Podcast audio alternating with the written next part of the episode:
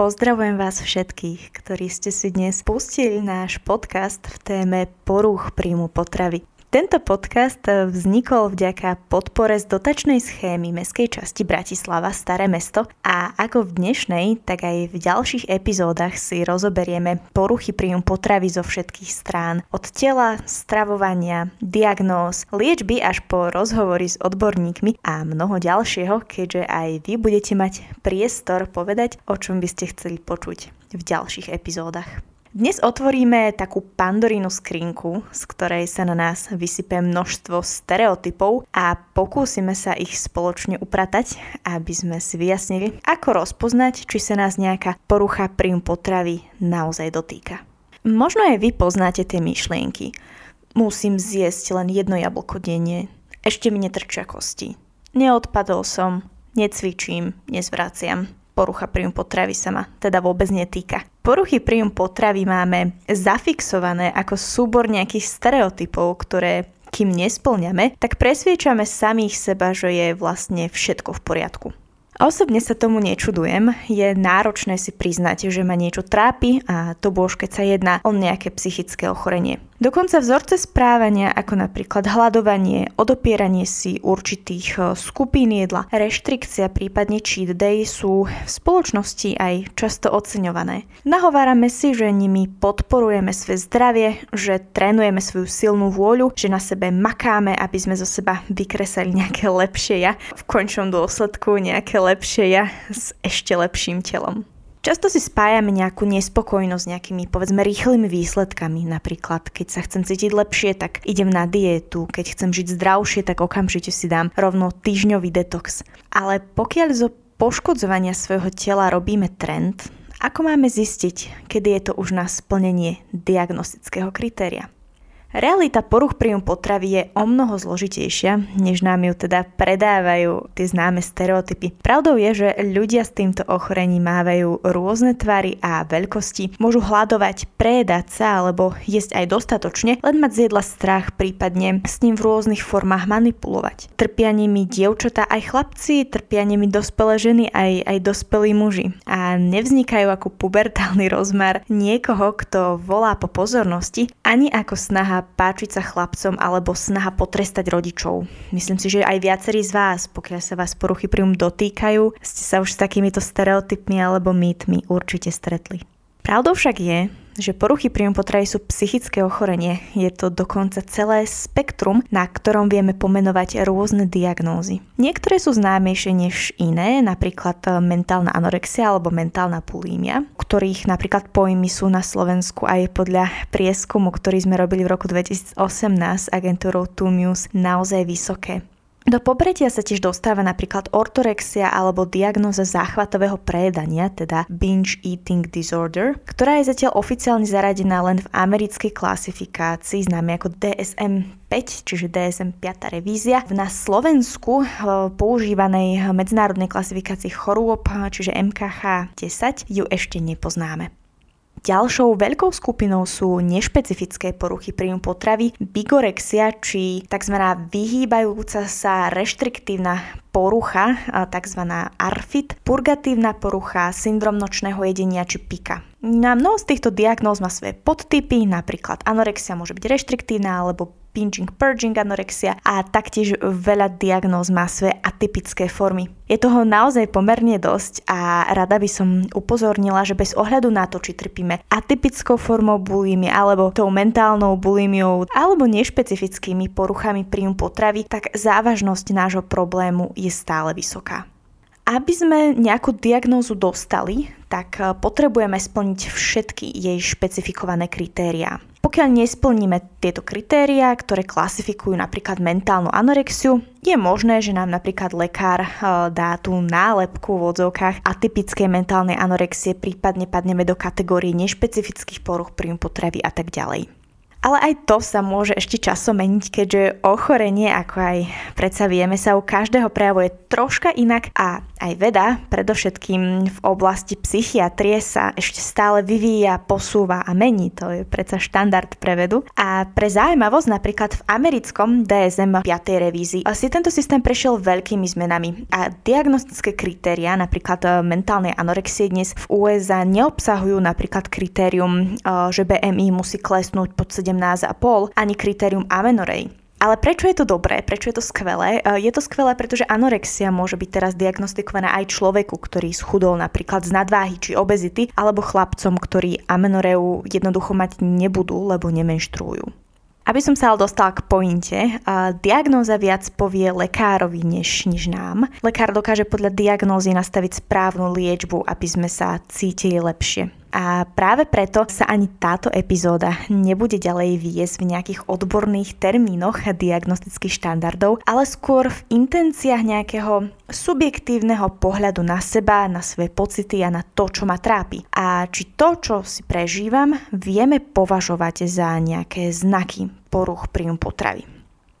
Porucha príjmu potravy sa do života človeka dostane pomaly, plíživo, pokiaľ je pre nás celý pojem poruch príjmu potravy veľká neznáma a nepoznáme príznaky, môže byť veľmi náročné zistiť, či sa ma ochorenie týka. A keďže som aj na začiatku spomínala, že si nevieme definovať konkrétny výzor človeka s poruchou príjmu potravy, ani jeho hmotnosť, ani jeho štandardné pohlavie, tak je potrebné sústrediť sa na iné signály, ako toto ochorenie rozoznať a poďme si ich v následujúcich minútach rozobrať. Začala by som tým, čo ja osobne považujem za jeden z kľúčov pochopenia poruch príjmu potravy, a teda pohľadom na seba. Sice sa poruchy príjmu potravy často odzrkadľujú na tele, napríklad stratou hmotnosti alebo jej nárastom, stopami po zvracaní, dôsledkami užívania laxatív, ranami na chrbte od cvičenia a podobne, to prečo začali a prečo trvajú, treba hľadať pod povrchom. Keď sa rozprávame aj my v rámci Chužiť s klientmi a pomáhame im na ceste k uzdraveniu, veľmi často sa dostaneme k rôznym zraneniam z minulosti, k pocitom menej cenosti alebo k body shamingu čo si budeme hovoriť, ja tiež nie som výnimka. Porucha príjmu potravy dokáže zaplniť také tie prázdne a ubolené miesta, ktoré si v sebe nesieme. Dáva nám pocit, že je takou jedinou istotou v živote plnom neistých vecí a zmien. Hovorí nám, že aj keď sme menej ako ostatní a nik nás nemá rád, tak kontrolou stravy a znižovaním hmotnosti sa to môže zmeniť. Predáva nám vidinu štíhlosti ako na takom striebornom podnose a opisuje, čo všetko pre nás klesajúce číslo na váhe bude znamenať. Často sa tiež stáva, že keď nám váha z počiatku poklesne, tak e, okolie nás naozaj začne chváliť a dáva nám tú pozornosť, ktorú sme napríklad predtým nemali. To ocenenie je naozaj lákavé, príjemné a navyše podporuje tú našu dôveru v chorobu. Nebezpečnou pascou poruchy príjmu potravy je, že bez ohľadu na to, aké nízke číslo nám váha ukazuje alebo aké minimum kalórií príjmeme, nikdy nebudeme dosť dobrí a nikdy sa tak ani nebudeme cítiť. Ja som sa na svojej najnižšej hmotnosti nenávidela najviac za celý svoj život.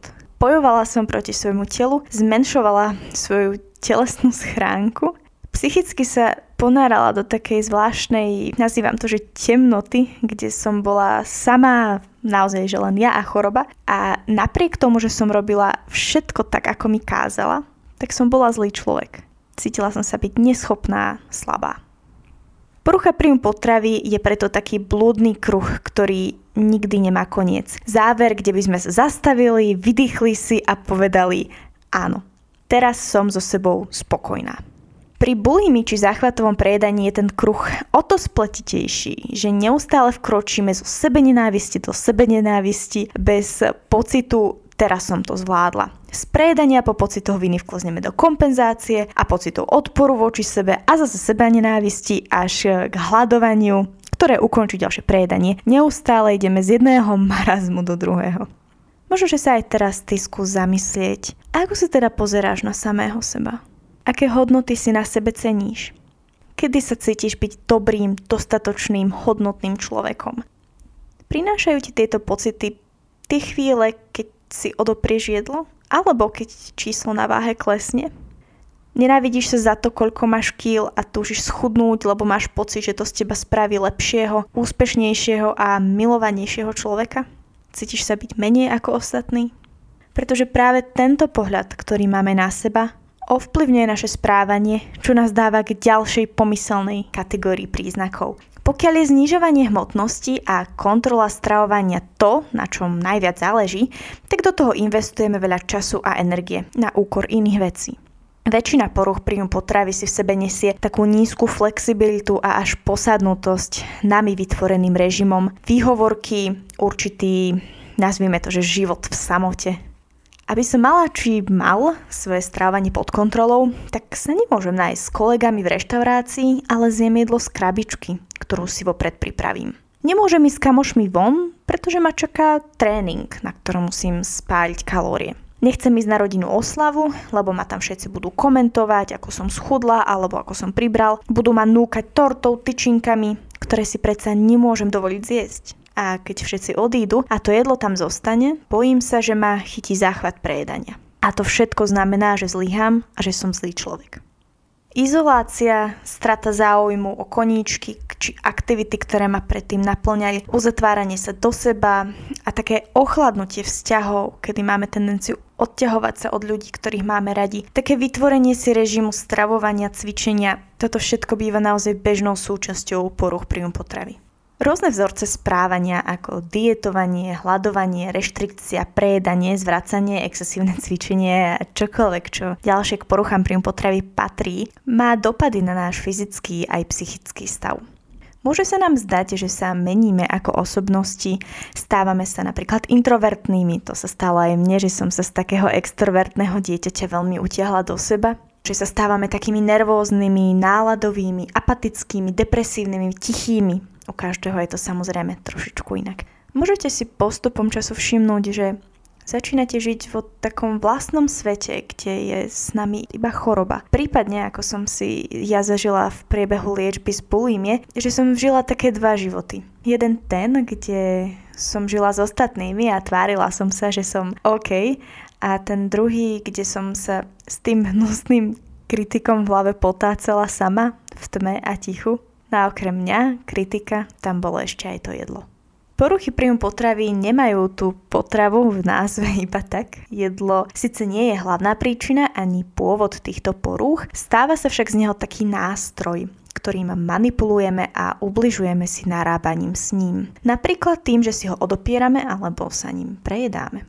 Zjedla sa aj teda kvôli reštrikcii stáva často dominanta nášho života. Na jedlo neustále myslíme, v hlave si preberáme, čo, kedy, ako a kde budeme jesť, koľko to má kalórií, ako ich optimalizovať a čo budeme musieť robiť, aby sme ich spálili. Nuž a ruku hore každý, kto na jedlo myslí viac ako pol dňa. Cez deň si obzeráme menučka v reštauráciách, rôzne videorecepty, veľa varíme, pečujeme a krmíme druhých. A jedlá, predovšetkým tie, ktoré si odopierame, nás dokonca niekedy môžu mátať aj v snoch. Takisto si pamätám, že som mala sny, kedy sa mi snívalo, že proste čo jem, ako jem. A niekedy to naozaj pre mňa boli strašiteľné sny, hlavne keď tam boli koláče. A naozaj som mala zlý pocit, že keď som ráno vstala, že, že som toho toľko zjedla.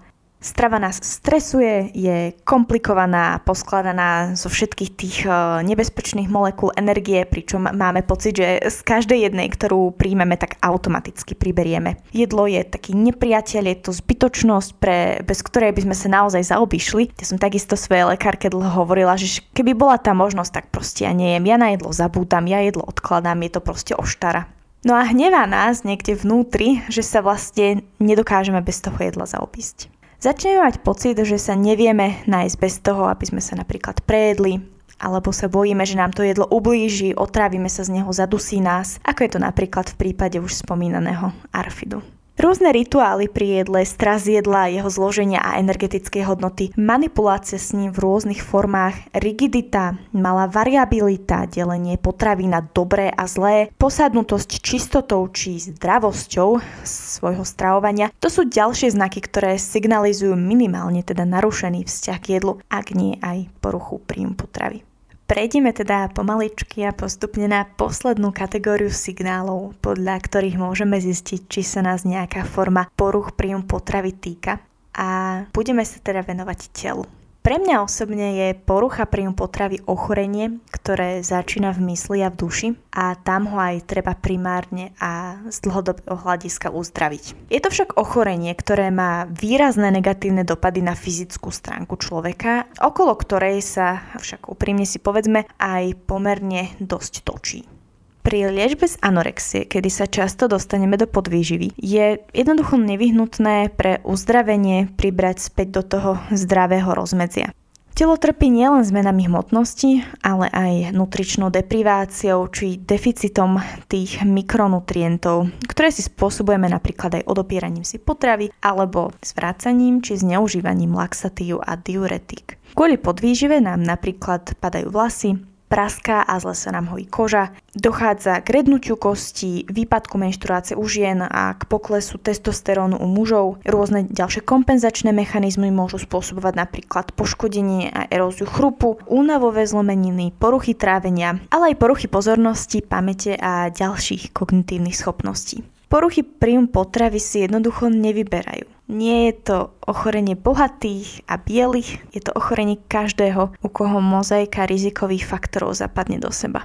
Sama rozumiem, že poruchy príjmu potravy posúvajú pocity menej cenosti často do extrémov, kedy nemáme pocit, že trpíme dosť. Ale zdravie nie je súťaž. Mať poruchu príjmu potravy naozaj neznamená nejesť alebo byť modelkou. A ako sme si povedali aj v dnešnej epizóde, je naozaj široké spektrum signálov a symptómov, ktoré si môžeme všímať a je to rovnako pestré, ako sú pestré aj poruchy príjmu potravy. Práve preto, pokiaľ aj ty, čo to dneska počúvaš, sa cítiš zle, tak vždy stojí za toto riešiť. Pretože keď to začneme riešiť, tak sa môžeme cítiť lepšie. A o tom, ako to začať riešiť, tak to si povieme v ďalšej epizóde. Na záver by som už vás rada len povzbudila, aby ste sa neváhali obrátiť eh, napríklad na našu mailovú poradňu poradná zavináč chudžiť.sk alebo sa na nás môžete obrátiť aj cez bezplatnú a anonymnú linku pomoci chudžiť 0800 221 080. Ja sa budem tešiť na vaše podnety, nápady a spätnú väzbu a rovnako sa teda počujeme v ďalšej epizóde.